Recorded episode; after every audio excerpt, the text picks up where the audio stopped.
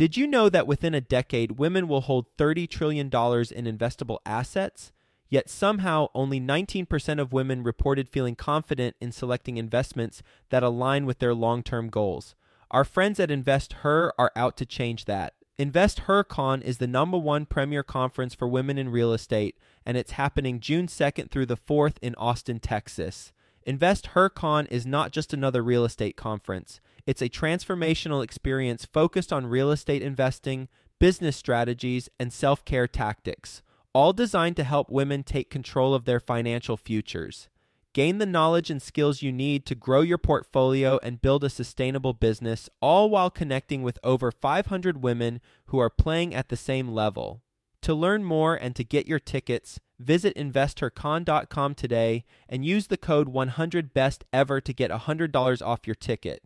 That's investher, H E R, con.com promo code 100 best ever to get $100 off your ticket. Quick disclaimer the views and opinions expressed in this podcast are provided for informational purposes only and should not be construed as an offer to buy or sell any securities or to make or consider any investment or course of action. For more information, go to bestevershow.com. Welcome to the Best Ever Show, the world's longest running daily commercial real estate podcast. Our hosts interview commercial real estate experts every day to get you the best advice ever with none of the fluffy stuff. Hello, Best Ever listeners, and welcome to the Best Real Estate Investing Advice Ever show. I'm your host for today, Paul Mueller, and today we're going to start counting down to the new year by looking back at some of the best episodes from the Best Ever show in 2023. Now, as the world's longest running daily real estate podcast, we obviously have a ton of great content to look back on, and this year's been no different. So, what we've done and what we'll do over the next five days heading into 2024 is pull some of our favorite best ever segments from the shows throughout the year so you can get educated and inspired as we move into the new year. In this episode, we'll focus on multifamily, pulling clips from episodes with Vikram Raya, Patrick Grimes, Jay Balekar, and the king of creative finance, Pace Morby. You can find links to each of their episodes in the show notes. We'll start with Vikram Raya. Vikram is the CEO and co founder of Viking Capital and of Limitless MD, which helps top level doctors make more passive and active income while pursuing their passions. In his full episode, where he spoke with our host Ash Patel, Vikram talked about his transition from life as a practicing cardiologist to a full time multifamily syndicator. And in this best ever excerpt, Vikram discusses how he went from zero to 700 million in assets under management in about eight years, including the mistakes he made along the way. He also breaks down the fear he had when acquiring his first property, a 118 unit deal on a Class C property outside of Atlanta that he and his partners only got the inside track on because the lead buyer backed out after there was a murder at the property. I'll let Ash and Vikram take it from here. In roughly eight years, you've got over $700 million of AUM. How did that happen? It happened because we made mistakes. We got burned. We chose bad partners but we took steps. The way I think about it is I'm a frog and I'm jumping on the lily pad. And I sort of know what the 10th lily pad looks like, but sort of don't. But I just know what the next one in front of me looks like. And I keep jumping and hoping that the lily pad doesn't sink. You're playing Frogger. There's cars yeah, and buses. playing Frogger, really. And you have mentors, you have people who maybe done something similar, so you can learn from them a little bit you learn sort of best practices how to run your day how to run your health how to run your meetings how to run your relationships how to run your teams and you get specialized knowledge and then you just take action and then a lot of times what you're doing is right sometimes it's wrong you're just hoping that what's wrong is not enough to kill you or sink you and you learn from them and then you just keep moving forward and forward so that's really how we got there we didn't think we are going to get to that number we just thought let's just buy our first property how do we buy our second property? How do we fund our third one? Because I think we're tapped out. but no, we've made a ton of mistakes along the way. Some of the worst I've made are choosing bad partners. I would say that was one of the mistakes I still hold to this day. Any relationship I'm in, I vet that relationship. I make sure we're aligned, that it's collaborative, it's not competitive. We're complementary versus very similar in what we bring to the table. So I think relationships was one of the biggest mistakes I've made. Number two is sometimes not thinking big enough. Number three is I didn't realize how powerful marketing is and advertising and learning to package and brand yourself. So I think that was important. Next is I was trying to do a lot of things simultaneously. And that was a mistake. I was like, okay, I can run a health and wellness clinic. I can still be a cardiologist. I can still run a real estate company and I want to be a coach. That's a setup for failure. And I was stuck in this like, sort of mediocre level for a couple of years because of that. Look, I have multiple interests, but I'm going to make one of these my primary interest and I'm going to go all out for that one thing. That's when I start exploding. And then this concept of elf and half ash. So it's like, what is easy, lucrative, and fun, and I enjoy doing? That's my elf, and I need to lean into that. And what's half? What is not my my zone of genius? It's hard, annoying, lame, and frustrating. Half, H A L F. So I started noticing which things came easier to me. It was fun. I was making money, and I enjoyed doing it. I leaned into those, and I pushed the other ones to the back burner. And that's what really made a lot of the differences in things. But I think people just need to lean into what their zone of genius is because we have a lot of zone of excellences where we're good at a lot of things, but zone of genius is where we're untouchable. That's what you're meant to do. Yeah, great advice. Best ever listeners, I want you to take what he said and try to apply it in your life, especially for those real estate entrepreneurs that are inundated because maybe they're a solo shop and they're doing it all, or maybe they're starting to build out their team. It's so important to do a time audit and figure out what you enjoy and what makes you money and offload the things that either you're not good at, things that you don't enjoy, and things that don't make you a lot of money. So, so important. Vikram, let's go back to the old Vikram when you were sneaking out to real estate meetups and you had just read Rich Dad Poor Dad. What was your mindset as you took down your first property? I was scared. I was nervous. I didn't know I could raise the capital for it. So my first property was in Atlanta. I had done a couple of co-GPs where me and my buddy Ravi Gupta, we both founded Viking Capital, but really we were both physicians just doing this as a side gig. And we had raised money for three deals and we felt proud of ourselves. We thought we were cool, but we knew that to get into the game, we wanted to be owner operators. The people we partnered with, they promised us, oh yeah, we'll, we'll get you your own deal. But we had raised a good amount of money for them they were sort of disincentivized to help us do our own because they wanted us to stay with them.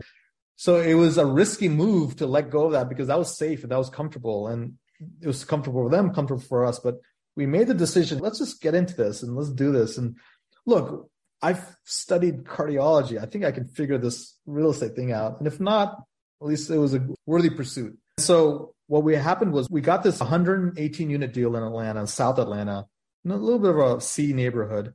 And we were runner ups on the deal and we're like, okay, maybe next time. And it took us two years of broker relationships with that one brokerage house for them to trust us enough to take us into the whole process and get us to where we almost won the deal. Group from New York won it. And then we're like, okay, whatever. We just move on. We're bummed, but it was okay. We get a phone call a week later saying there's a murder on the property. And then the group from New York backed out. They're like, this is too risky for us. We're out.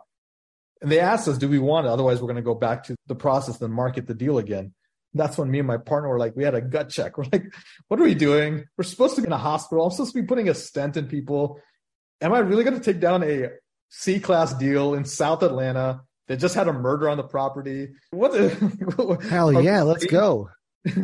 One of the things as a high income professional, you have analytical skills. So we use that. Okay, what's fact from fiction? So we talked to the police department, we looked at the statistical record, we looked at the crime record, we looked at the community, we looked at the path of progress.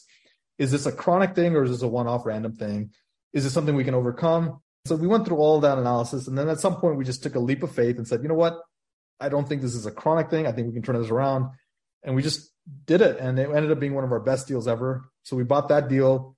We bought the deal next door, which was a completely vacant 62 unit that was bringing our property down and then we had to just get beg, borrow, and steal because it was completely vacant, so no one would give us a loan on it. And we ended up selling. We bought the whole thing. I guess if you could put all of it together for eight million, we ended up selling for thirteen million three years later, and so it was one of our best projects ever. I definitely lost some hair on that one, but it was good. You mentioned hard lessons learned about partners. What's your advice to people who are looking to form a partnership? To form a partnership, I would say learn about who you are, what you're good at, what your skills are, and also consider using something called the DISC score, which I'm sure a lot of your other guests have talked about. D I S C. It's a personality score. D's are drivers, decision makers, or go getters. I's are very eloquent. They're very congenial. They can speak to a lot of people. They're networkers.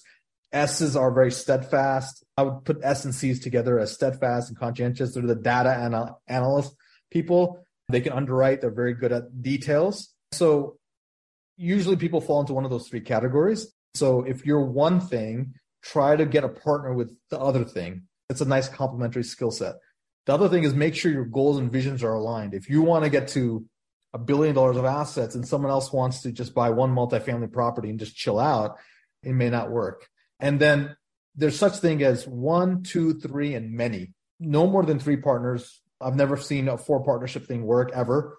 I've seen solopreneur with a ton of employees around them. I've seen a two partner relationship work amazing. Three can work as well, but then four falls apart. And then know your roles and things. There's a book called Rocket Fuel. Gino Wickman really talks about the visionary integrated relationship.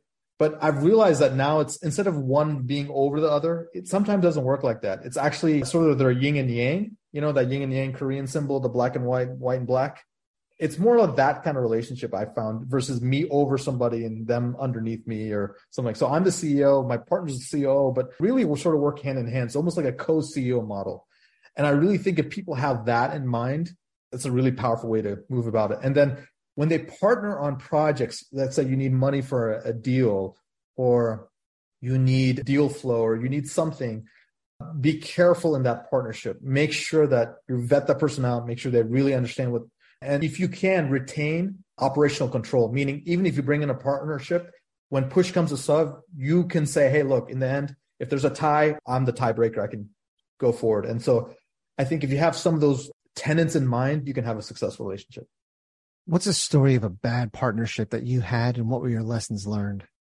So our third deal where we doing it on our own, I think at that point, a $35 million deal, we didn't have the capability to take that down. So I was in a coaching program and the person teaching asset management seemed like a really nice person. So I'm like, oh, hey, why don't we partner and take down the deal together? Oh my, who better than the, the teacher who teaches asset management? And it was one of the worst decisions I ever made. Her and her husband came in. They tried to help us on this project and they brought in a, another person whom we didn't know. So that's already a red flag when they bring in someone else you don't know.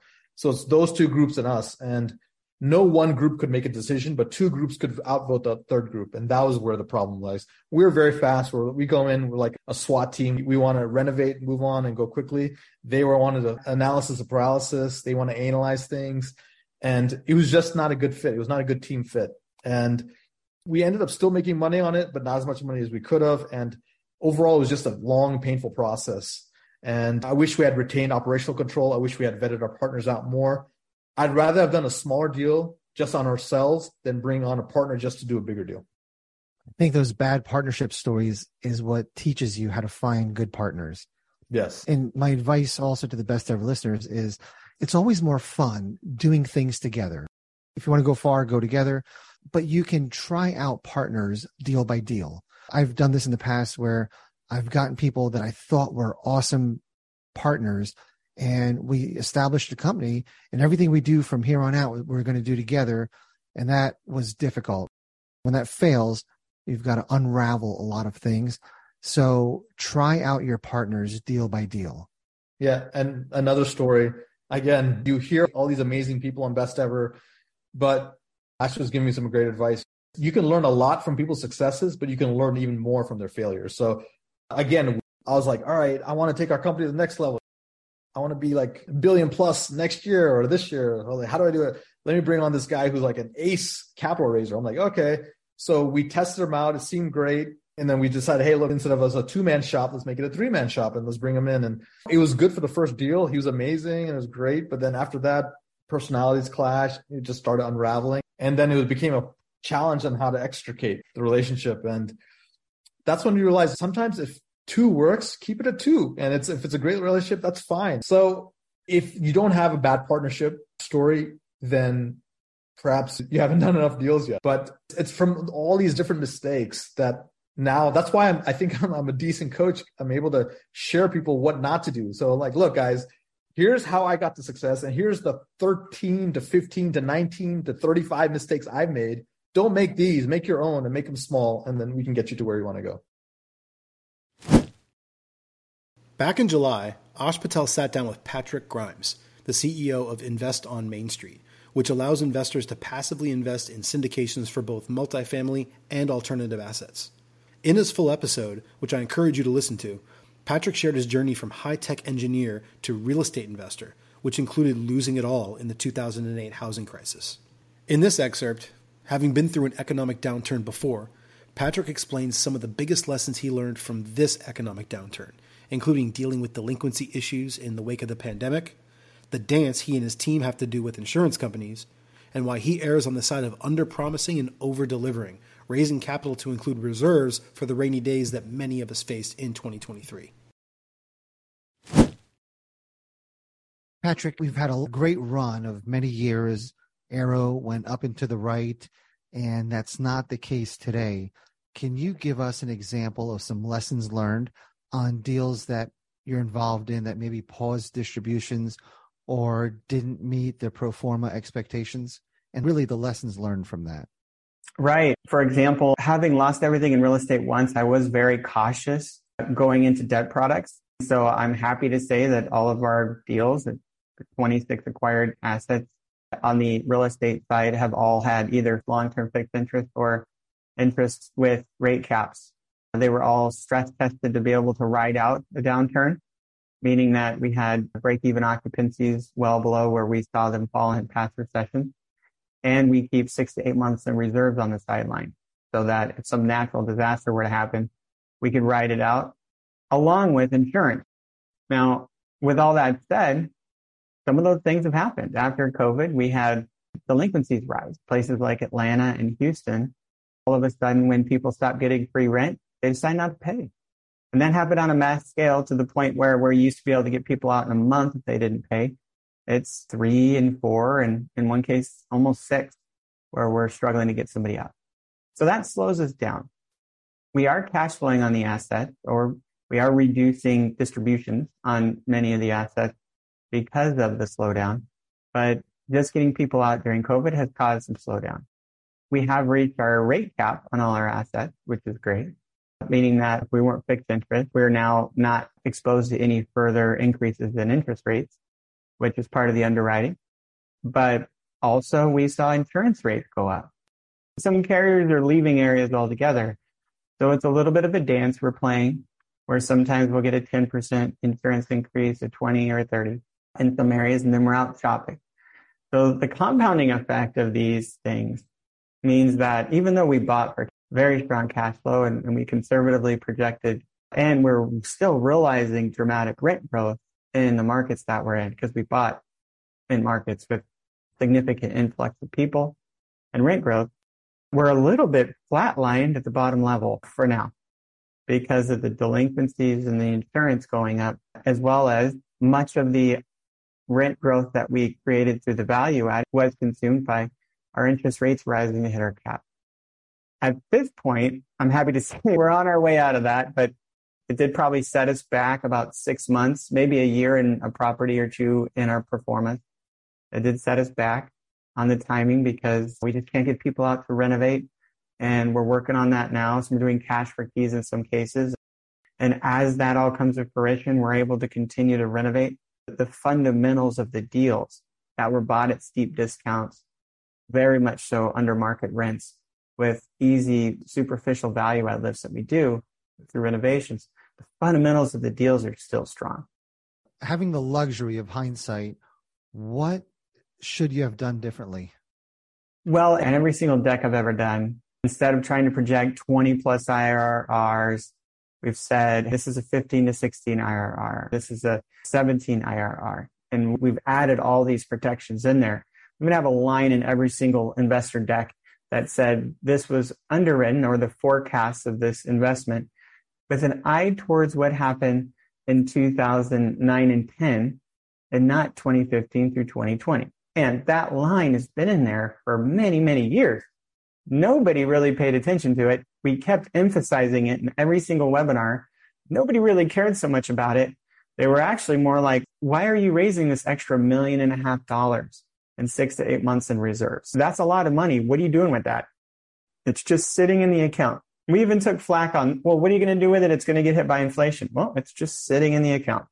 So we did as much as we could through those times to prepare ourselves for these times. The more investor education that you can give towards every market is cyclic, the better. For example, on my passive investor guide, it's a free download on my website. Right up in the very beginning, it talks about the diversification of the middle class, the high income earners, and the ultra wealthy. The middle class is about an 8% allocation outside of traditional investments. That's everything that's alternative. The middle class is relying on 92% of all of their investments to what their employers put just put it in the 401k, or maybe they're in the stock market day trading, or maybe they've graduated a financial planner. All of that, 82% is all in the cyclic tax inflation hedge space. The high income earners are at 25 and the ultra wealthy are at 50 and alternative investments. That's private equity, business equity, and real estate. So I like to educate people all along.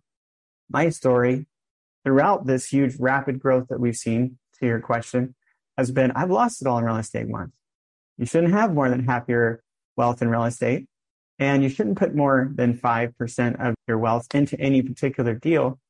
And you should consider diversifying like the wealthy into non correlated investments. And that's why we're offering what I believe to be the highest risk adjusted return on multifamily, the way that we structure it with the foundations that we structure it with and the underwriting and debt, as well as diversified energy, both essential needs, as well as recessionary acquisition.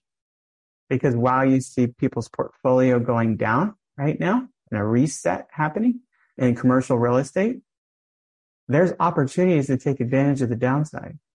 There are people that have cash heavy that are out there looking for those deals and buying them. So the education I would give is don't fear the market cycles. They happen. That's part of capitalism. It's always going to be going like this and everybody should expect that.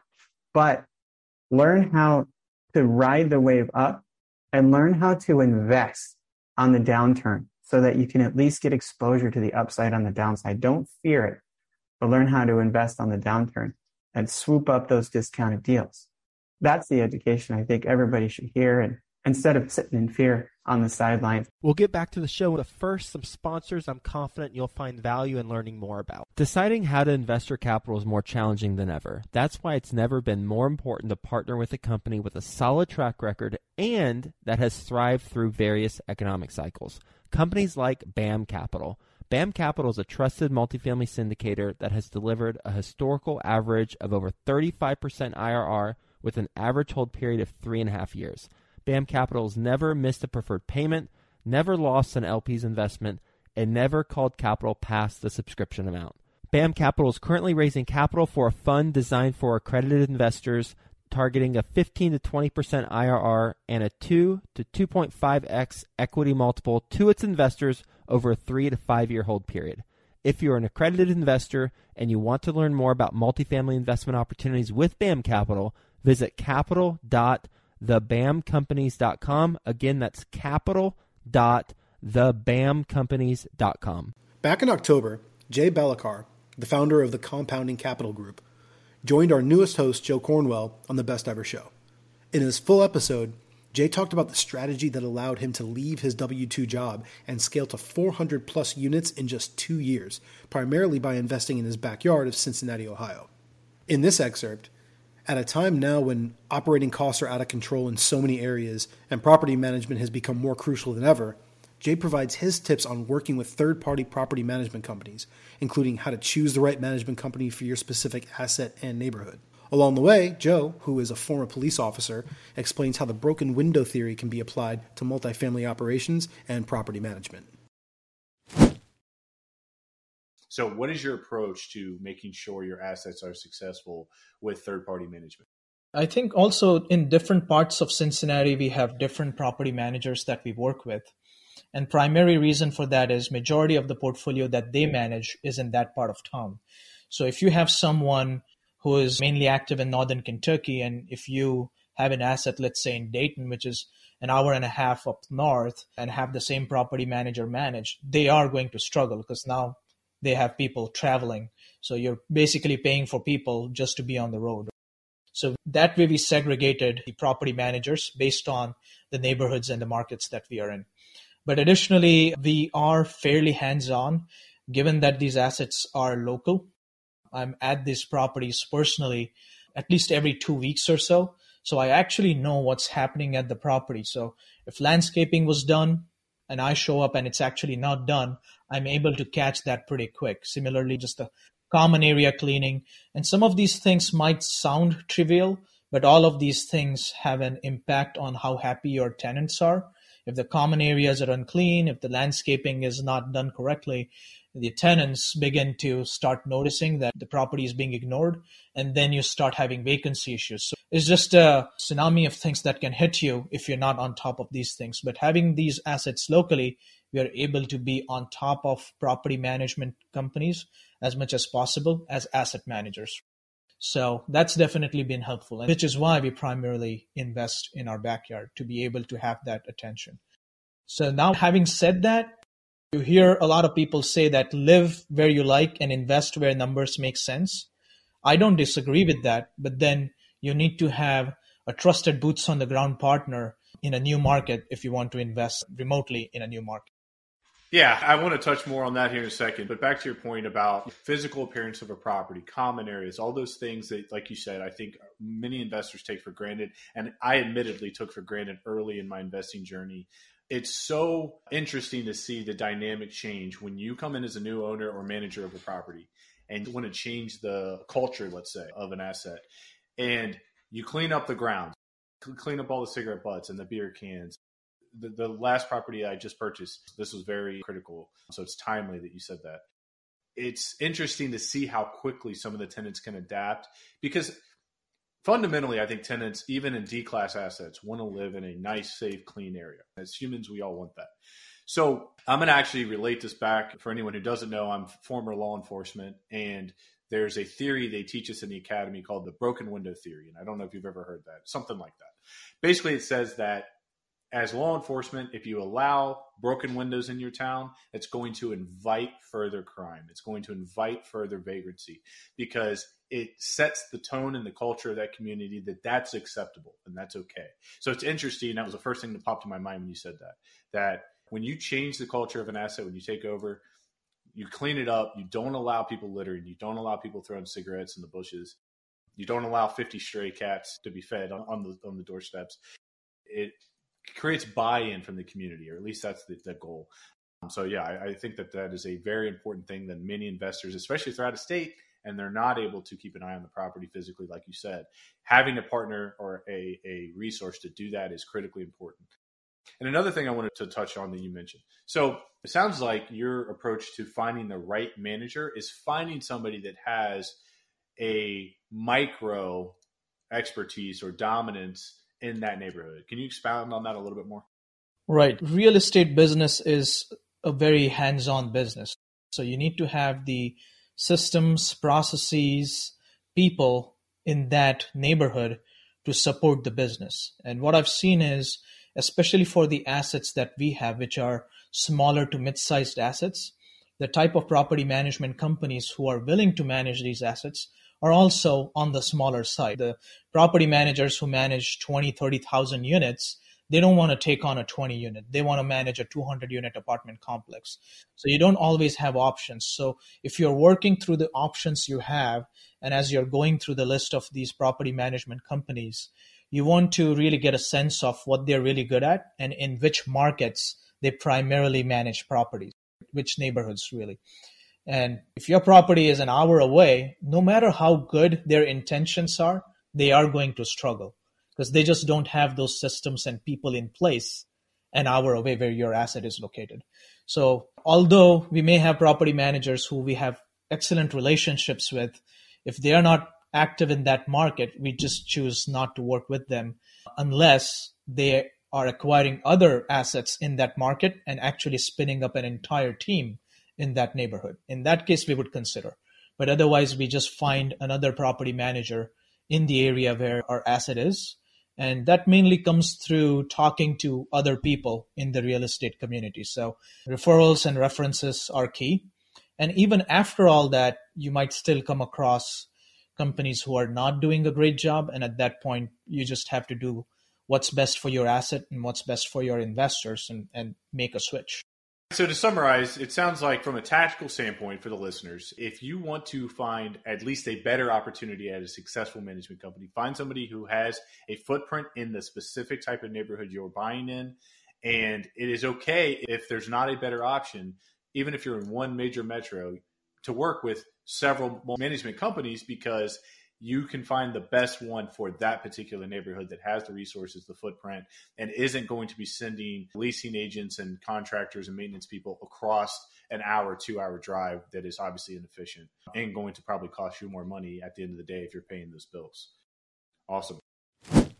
For today's last best ever clip from 2023, we have Pace Morby. You've probably heard Pace Morby's name before, if not on Bigger Pockets or from his YouTube channel, then from the Best Ever podcast, where he appeared on the show back in March to discuss creative finance strategies that he used to acquire 1,500 multifamily doors in 2022.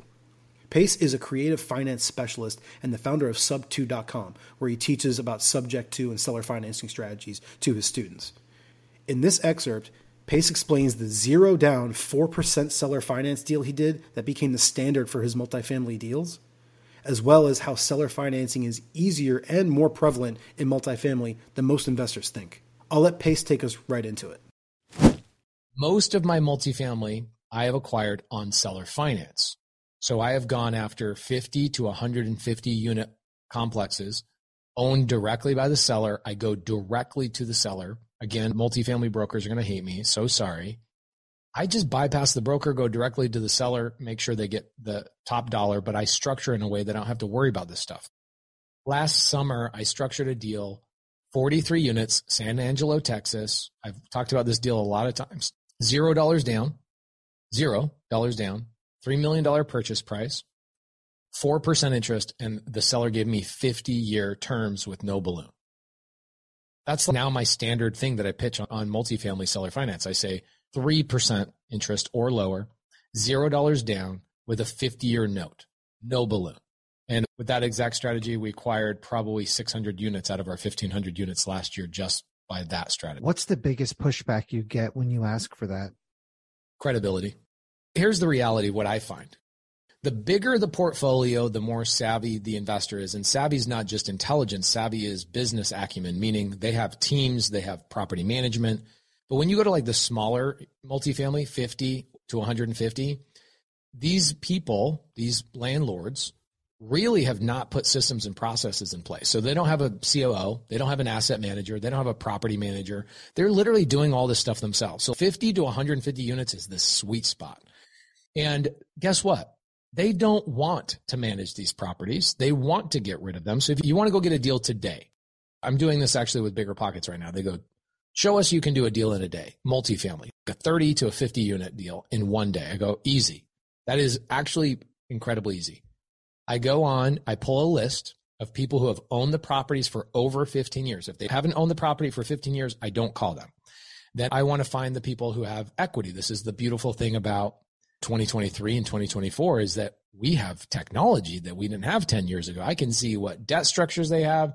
I can see how much equity they have on the property. And we call people who have owned the property for over 50 years, under 150 units, over 50 units in markets that I want to buy in. And I call the landlords and I say, Hey, I'm looking to acquire some multifamily. Saw your property. Was wondering if you would be open to letting me pay top dollar and you giving me terms.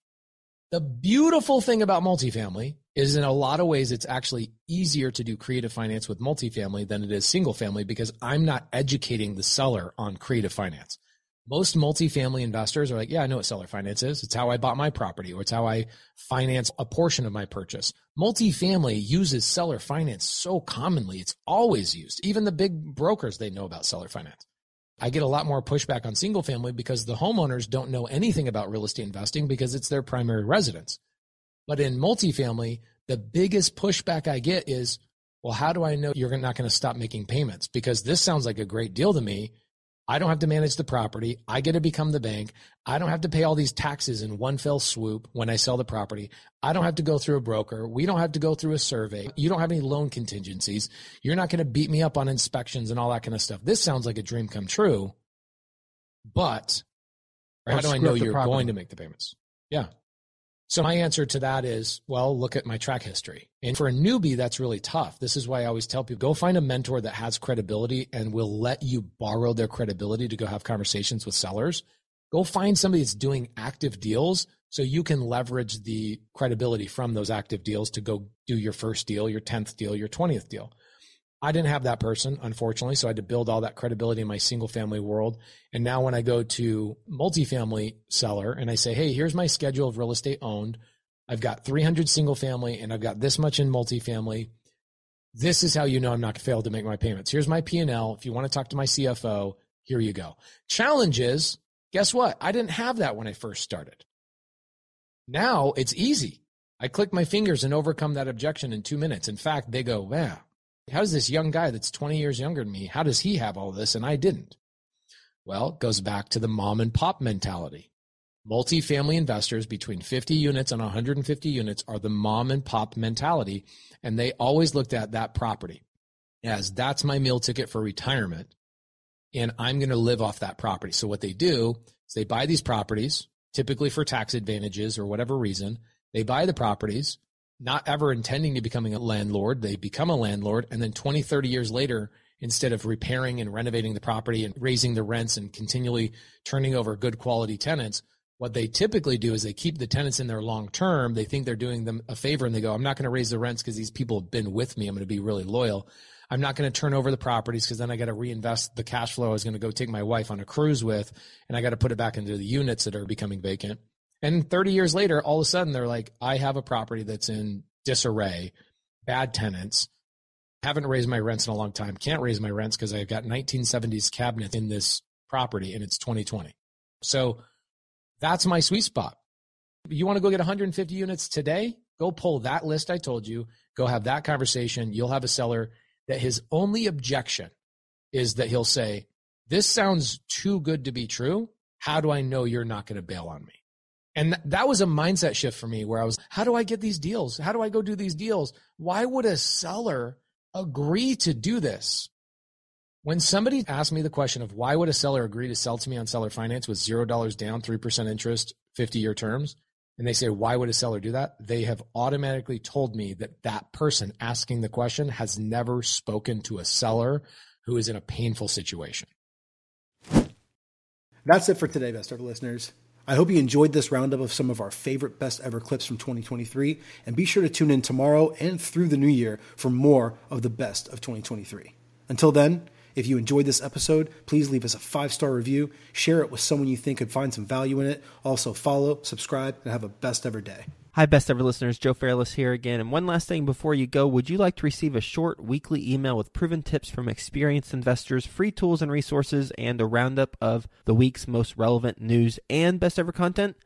Well, if so, join the community of nearly 15,000 commercial real estate passive and active investors who receive the best ever newsletter. Just go to bestevercre.com forward slash access and you'll get the very next one. I hope you enjoyed this episode. And as always, thank you for listening and have a best ever day.